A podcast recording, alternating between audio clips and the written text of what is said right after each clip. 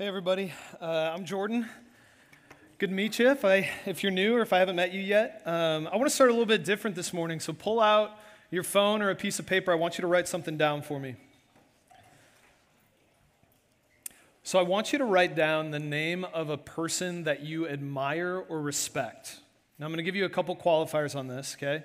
Uh, ideally, it would be somebody from this church. Now, if you're new and don't know anybody from this church, that's fine, but ideally somebody from this church and somebody who is a believer, who is a, a Christian, okay? So write down the name of somebody, ideally from this church, who is a believer that you admire or respect. Go ahead and do that right now.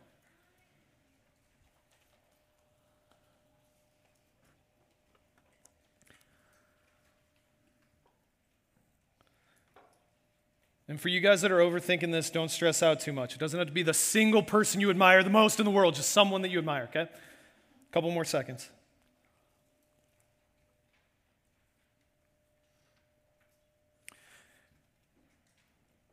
Okay, now with that name, I want you to write down two characteristics of that person that make you admire or respect them.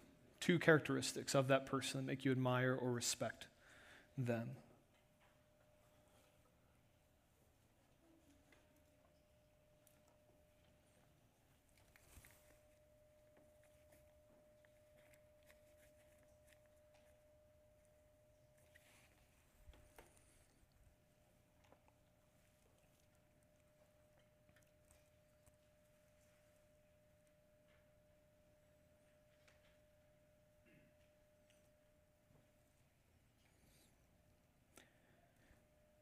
All right, so we're going to come back to that. You can, you can put that down for a second.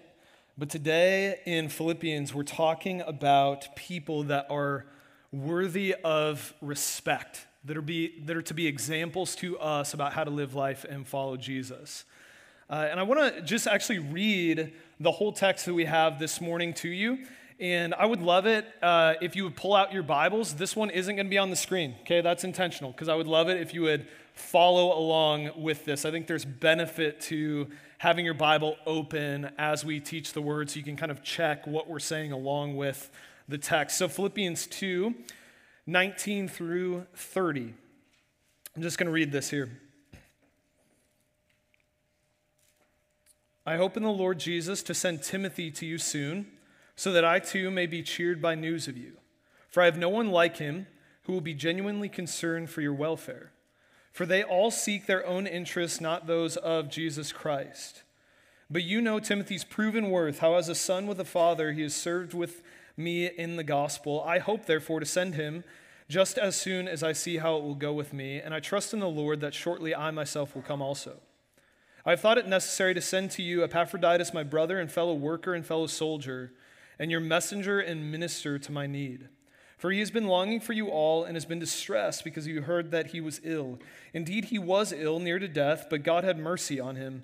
And not only on him, but on me also, lest I should have sorrow upon sorrow. I am the more eager to send him, therefore, that you may rejoice at seeing him again, and that I may be less anxious. So receive him in the Lord with all joy and honor such men, for he nearly died for the work of Christ, risking his life to complete what was lacking in your service to me. All right, so here, here's kind of the summary of what's going on is Paul is in uh, almost certainly Rome in prison or, or more likely house arrest. And he's there with Timothy, who is Paul's bro. Like Timothy and Paul go way back. They've lived life together. And he's also there with this guy, Epaphroditus, who we don't know a lot about, but we know a little bit about him from this text. And Epaphroditus is originally from Philippi. And what had happened is the Philippians had raised money to support Paul in his ministry. They wanted to encourage him while he was in Rome. And they had to get Paul this money somehow uh, from uh, Philippi to Rome. And so they sent this guy, Epaphroditus, with this offering to Paul. And so now all of them are in Rome. And Paul is writing this letter to the Philippians. And the plan is to send Epaphroditus back to Philippi to deliver this letter that we here are reading. Okay? And so Paul is essentially telling the Philippians, the kind of the travel plans. Like, hey, I'm, I'm sending you Epaphroditus. This is what happened with him. He got sick along the way, but don't worry, he's, he's good. I know you guys were worried about him, but he's doing okay. Here he is to prove it. And I'm going to send you Timothy as well. So that's kind of what's going on. And I'm not going to lie, the first time I read this, trying to plan this sermon, I was not sure what we were going to do here. Uh, because this reads like some ancient travel plans, because it's some ancient travel plans. Um, so when we're reading these books, like they really are just, th- this was a letter. This is an ancient letter, and Paul really is just kind of saying, hey, this is the plan. Um, but as I studied it more, and I don't know if I would have on my own, honestly. I was a little like discouraged at first, but as I studied it more, because I was sort of forced to, uh, this gold came out of it. And, and I found this I think, genius of what's happening in this letter. And guys, that's what happens when you study the Word of God. So I just want to encourage you the Word of God, when you give your life to it, it comes alive. And it transforms your life in ways that you never would have expected, sometimes in particular with texts that you don't initially like or fully understand the value or the weight of. And so give your life to studying this word, and it will change you. It, it's it's supernatural. It transforms you as you dig into it. Give your life to that. And, and here's the genius that I think I started to see in this is yes, it is ancient travel plans, but it's also something else. It's Paul giving us an example of the teaching that he just unpacked theoretically for us. He's putting it into practice by giving us examples of what that would look like if it was lived out. In other words, he's giving us a look at the gospel embodied in the lives of these two men, Timothy and Epaphroditus. And so, Paul here is being immensely practical. We've had this incredible teaching about selflessness and giving up yourself to benefit other people and how Jesus did that for you. That's what we've been unpacking for the last several weeks. And now he's going to give us an example of what that looks like in real life. And, and he's saying, imitate these men. It's, it's like, why do you read biographies? To learn about someone's life, but not to just know random facts about them, to become like them. And Paul is saying, do that with these men. And as I studied it, I think the thing that impacted me most was not only the example of, of uh, Timothy and Epaphroditus specifically, but in general of this ancient community between those two men and Paul and the Philippians and the way that they loved, served, respected each other.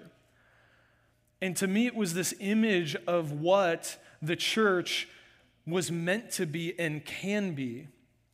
And that I've seen little glimpses of that in our community, but I also think that we have room to grow into this example. It's this beautiful picture of people who had given up their lives for this one mission to serve towards this mission together. And so I want to I want to look at the examples this morning of these two men, but specifically talk about um, how, how this community, this ancient community, these Christians related to one another, and how we can start to be like that as a church. And so I want to just make some observations of what they were like. They were selfless. They had love and affection towards one another. They had a commitment to mission, and they honored one another. And so we'll kind of go down that list. And so, so first, we'll look at the life of Timothy and, and what he's specifically noted for selflessness. That's in verse 19 and 20. Then we'll look at the life of Epaphroditus. We'll spend most of the time there focusing on his love and affection for the Philippians. That's verses 25 and 26, and the mission that he gave his life towards 27. And then finally, we'll end on the one command in this text, which is to honor people like that. And hopefully, just apply that a little bit. So let's start with the life of Timothy in verse 19, specifically talking about selflessness. Verse 19. I hope in the Lord Jesus to send Timothy to you soon so that I t- too may be cheered by news of you. For I have no one like him who will genuinely who will be genuinely concerned for your welfare, for they all seek their own interests, not those of Jesus Christ. So Paul tells the Philippians that he's about to send his disciple, his he calls him his son, his son in the faith Timothy to them. And he gives two reasons why he'll send Timothy to them. The first one you can see in verse 19, where he says, So that I too may be cheered by news of you. In other words, Paul is wondering how the Philippians are doing, and he wants to be cheered up by hearing about their progress in the faith. And so the plan is to send Timothy to the Philippians to hang out for a while, see how they're doing, and then to report back to Paul. Do any of you support missionaries and get missionary updates? How often do you read those? Maybe you do. Uh, I, especially if they're in email format, there's just like no chance. Okay, this is how committed Paul is to finding out how the Philippians are doing. Is he's going to send his son in the faith away from him on a long journey, which we'll talk about in a minute, just to go check in with the Philippians and then to come back and report how they're doing. That's how invested he is in that community. That's amazing. The second reason Paul gives, I think, is also amazing because Timothy is the best person that he has. And that's why Paul wants to send him. Look at verse 20. For I have no one like him who will be genuinely concerned for your welfare. For they all seek their own interests, not those of Jesus Christ. We'll unpack that, but I just want you to see that Paul's logic is not, hey, who's the guy that I could kind of deal without in my own ministry? Let's send him. His logic is who is the best possible person that we have?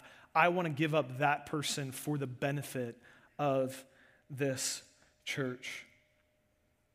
And he says that Timothy will look out for those, the interest of the Philippians, unlike anyone else, which is just kind of like a shot to everybody else that is with Paul. Like, what, what happened when Titus read this letter was like, what? Anyway, uh, I just, Paul is very blunt. I just found that amusing. Um, but this is what he's doing here. Notice in verse 21, he says, uh, For they all, these other people besides Timothy, seek their own interests. And you would expect him to say, Not your interests. But what does he say? They all seek their own interests, not those of Jesus Christ. You see what he's doing? He's comparing and contrasting seeking your own interests with following Jesus. He's saying the way of Jesus is to consider others' interests as more important than your own, which is what he just taught us at the beginning of Philippians 2. He's saying you either can have your own interests in life or you can have Jesus. But those two are mutually exclusive. Because this is what Jesus was like. He lived for the benefit of other people. He systematically denied what he wanted in his life so that he could free up space to benefit everyone else besides himself. And then he looks at you and he says, Follow me. Follow me, imitate me, be like me, live the way that I lived. Yes, Jesus died in your place as a, a representation and to credit righteousness, goodness to you, but he lived so that you could see what it would be like to live rightly. And he systematically denied his own interest to benefit other people. This isn't a tweak in your life. This isn't just kind of add this in this week. It's an entirely different way of thinking about the world and thinking about living. At work, you're thankful if you get a promotion, but you really wish that somebody else would have gotten it. At home, you're not trying to just split 50 50 with roommates or spouses on like one person cooks, the other does the dishes, because that makes the most sense. You're trying to cook, do the dishes, and clean everything up. With your friends, you're trying to pick up every bill every time you go out. You're, you're trying to give more in that relationship than you take. That's the Christian life. As I was writing this, this message, um, I, I, checked in with, with my wife, Jessamy, and kind of, hey, how are things going today? And I, I got a, a, text back that was one of those like parenting texts that you guys know about if you've been parents, but we have um, a newborn. And let's just say things were go- weren't going super well that day. Uh, my child had become a fountain. Um, and we'll just leave it at that. I won't be too much of a parent, but we'll just leave it at that. And my other child was being a two year old. Um, and it was a really hard day. And she was talking about what it was like to try to help both of these kids. And I just sat there thinking about how parenting is the perfect training for this selflessness that this text is talking about. And we tend to see the selflessness, I tend to see the selflessness that parenting requires as a barrier to the life that I want to live, but it's actually an entry point to the life that I should want to live. Because selflessness is the good life. And I was just reflecting on, as I'm sitting there with my coffee, writing my sermon, doing ministry, that when most people would look at the two of us as she was chasing our kids around our house and I was like doing ministry, they would see me as doing ministry in that moment. But really, she more than me was reflecting the image of Jesus through just giving her life for the benefit of someone else. That's the character of Christ. That's the gospel embodied. That's an example to follow. Th- those those very ordinary moments of life that seem not like the dream of Christianity often are actually what the gospel embodied look like. That, that's Christianity right there. That stuff that you're doing where you're giving yourself for the benefit of someone else, that is Christianity. It counts, it matters. It's the character of Jesus. He sees it, He delights in it. But that often feels impossible to have that perspective or to live like that. And so, how was it that Timothy embodied that selflessness? How is it that God expects us to embody that selflessness? Well, we have to become united with the God who is himself selfless. Look back at verses 4 through 7. That's the hinge point in chapter 2. That's the hinge point of this whole chapter, and I think maybe the whole book of Philippians, where it's saying that Jesus himself lowered himself to serve and benefit you. He doesn't ask you to do something that he doesn't first do, he lowers himself to benefit you. And he is the first human being to ever do that on any consistent level. Since the fall, human beings, we have had something deeply wrong with us, and we've been trying to use other people to fill that hole in us. We're treating other people like juice boxes that we just suck everything out of them, kind of smash it and throw it away. That's how we relate to other people. But Jesus was full and willingly gave himself for us and didn't take anything from us. He broke that cycle of selfishness that has run throughout all of humanity and started this new line of human beings that can give instead of take because he first gave instead of taking. There's something that Drew said a while back that I think about all the time that God never says thank you, he only says you're welcome. And that almost can feel odd or frustrating or like, why won't he tell me thank you? But sit back and think about how amazing that is to have this relationship where he gives you everything that you need and he doesn't expect something back from you. Now, yes, he wants you to follow him and obey him, but that's out of the overflow of his generosity towards you first. It's a disproportionate relationship, it's a one sided relationship.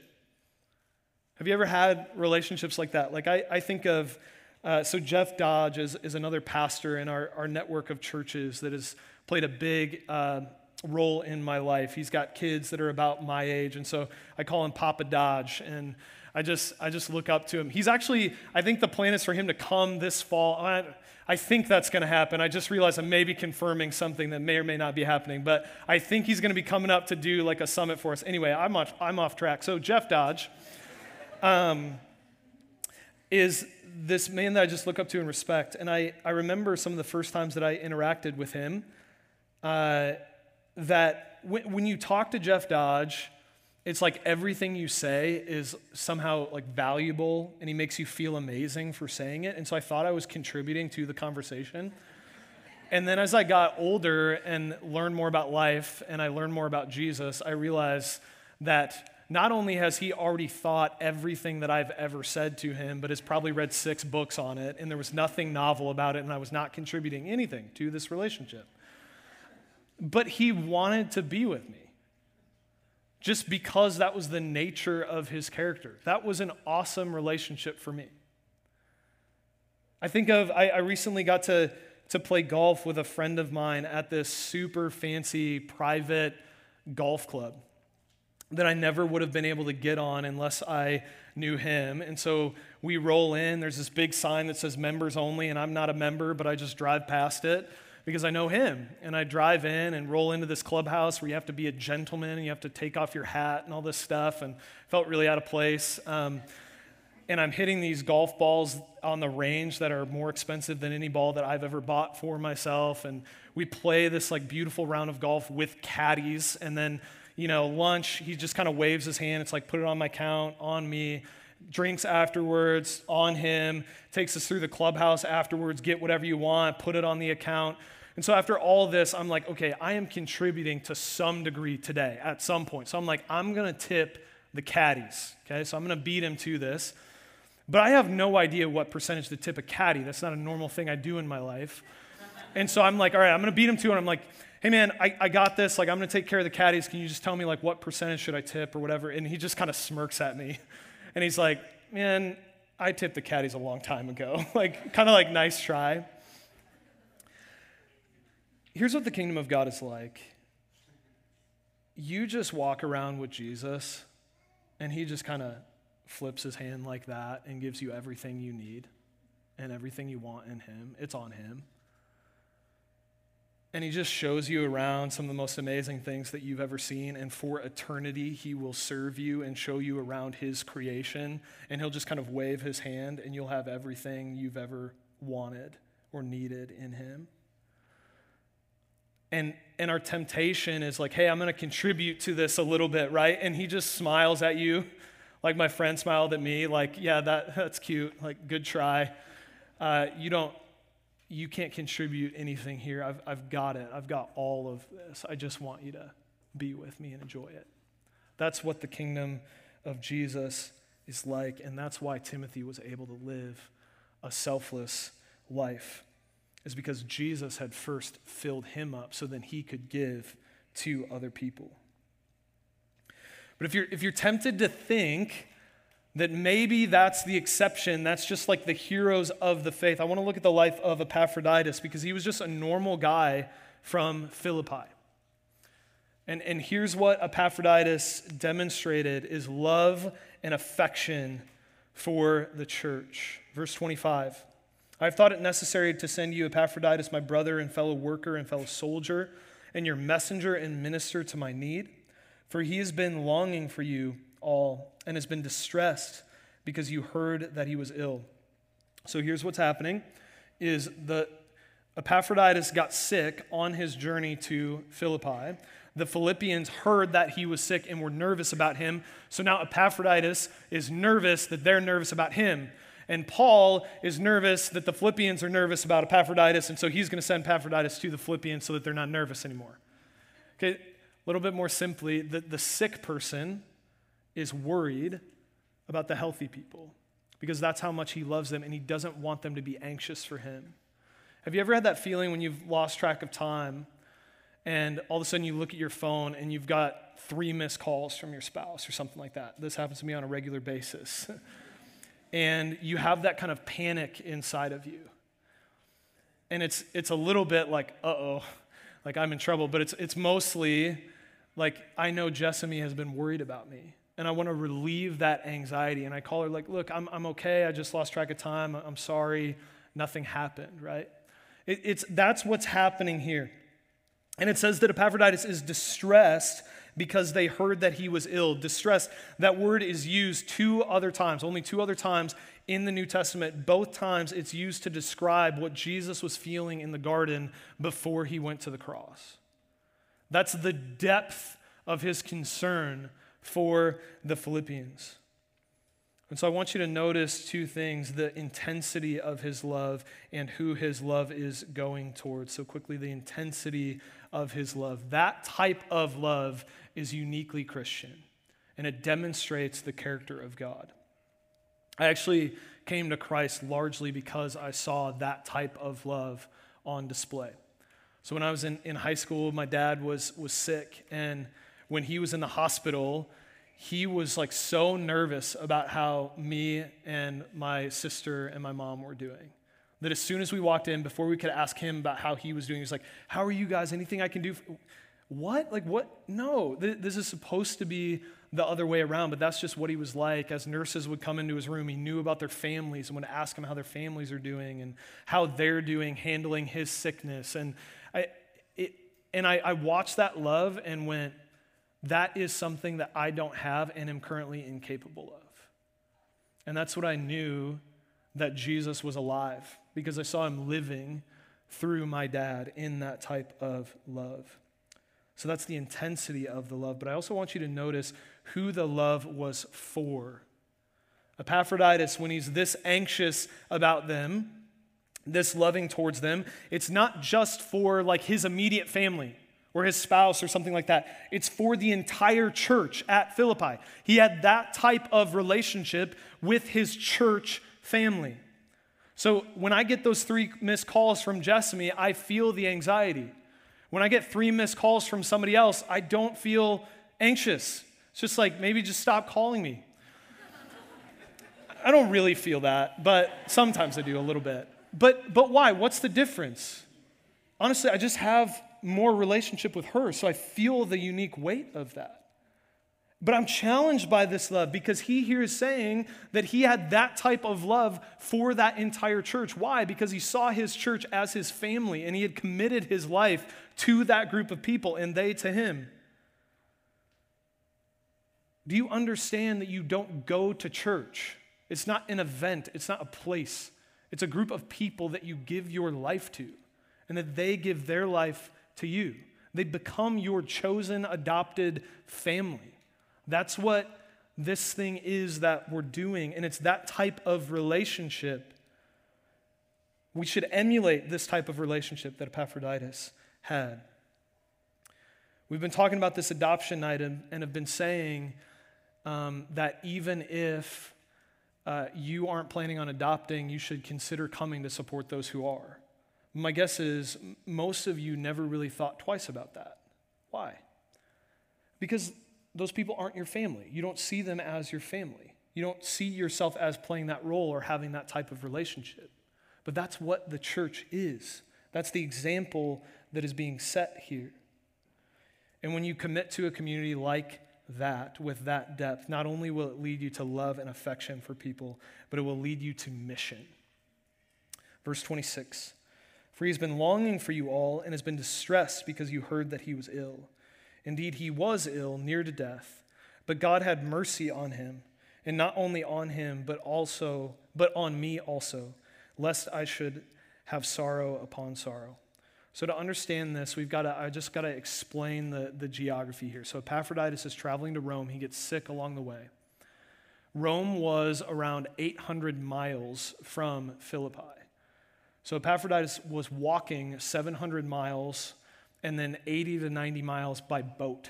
So this is a life altering journey that he willingly accepts because he wants to serve Paul and get him the money that he needs for his ministry. Along the way, he gets so sick that he almost dies. And instead of going back to Philippi to die with his friends and family, he decides to continue on to Rome for the sake of the gospel of Jesus Christ advancing in Rome. He literally thought he was giving his life to bring some money to Paul. And he didn't second guess it, it was worth it to him to advance the gospel of Jesus Christ. When you have a compelling vision that you give all of yourself to, what it costs you does not matter because of what you gain in that mission, in that vision for your life. And we all understand that.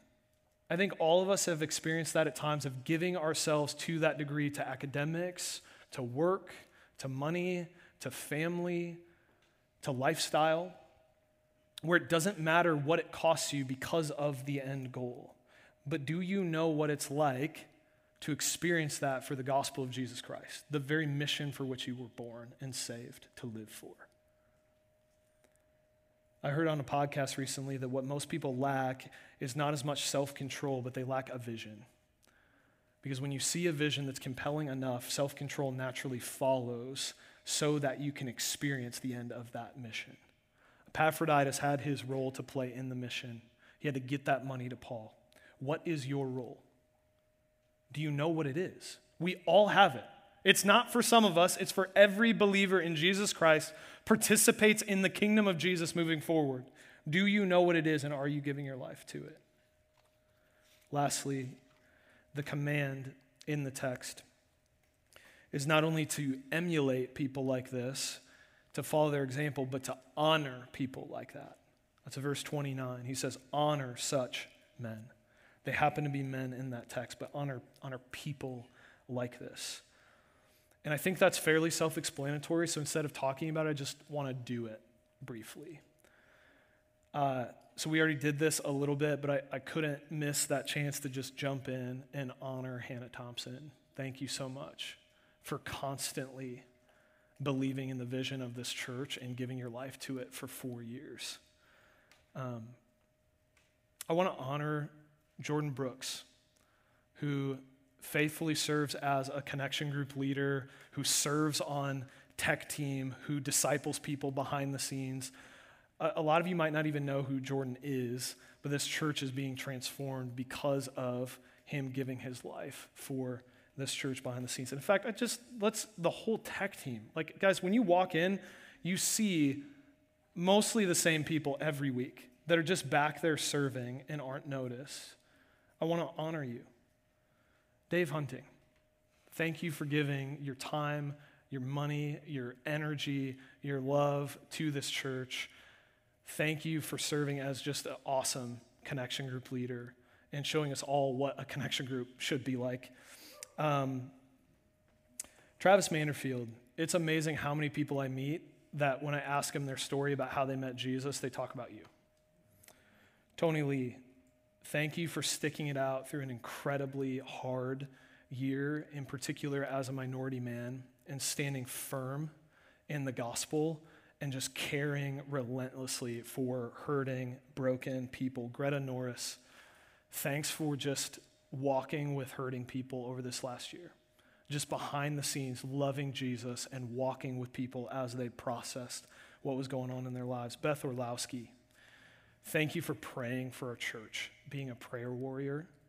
Thank you for teaching us about joy in the middle of anything. I've learned so much about what it means to follow Jesus from your example. Lydia and Nate, I'm not going to attempt to say your last name. I've learned better than that. It's a, it's a tough one. I've known you for a while. I still can't figure it out. But thanks for serving uh, the international students in our church. Thanks, thank you for giving your life to go overseas to tell people about Jesus. Thank you for having a dream for the kingdom of God, seeing a vision of the mission, and just saying, Yeah, I'll go. Allison Brown, and your entire connection group that made us food and gave us a gift card and for some reason are coming over to help us with stuff on our house. I just don't understand why you're doing all of that. But then I read this text, I'm like, oh, that's what Christians do. Okay, you're Christians. Now it makes sense. But thank you. Thank you for just relentless generosity.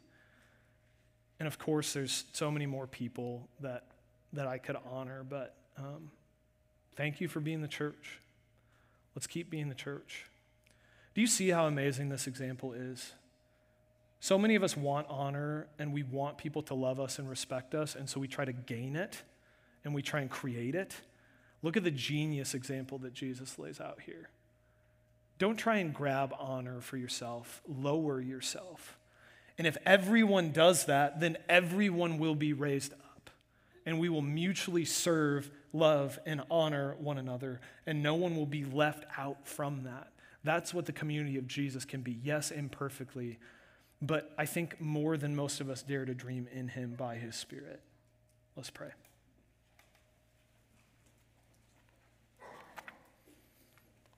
God, thank you for the example of these men, Epaphroditus and Timothy. Thank you for the lives they lived. We want to be like them. Help us to grow in our love and affection for one another. God, as you continue to be kind to us and we grow in numbers as a church, would we not stop uh, just being in each other's lives and, and having relationship with one another? And um, yeah, God, would you give us boldness for your mission? Would you um, help us to be selfless people? We acknowledge we can't do any of that on our own. We need you. And so, God, we look to you, the example and the power behind any attempt at selflessness. And we, we ask you to help us be more like you, Jesus. We want to be like you. Help us. Amen.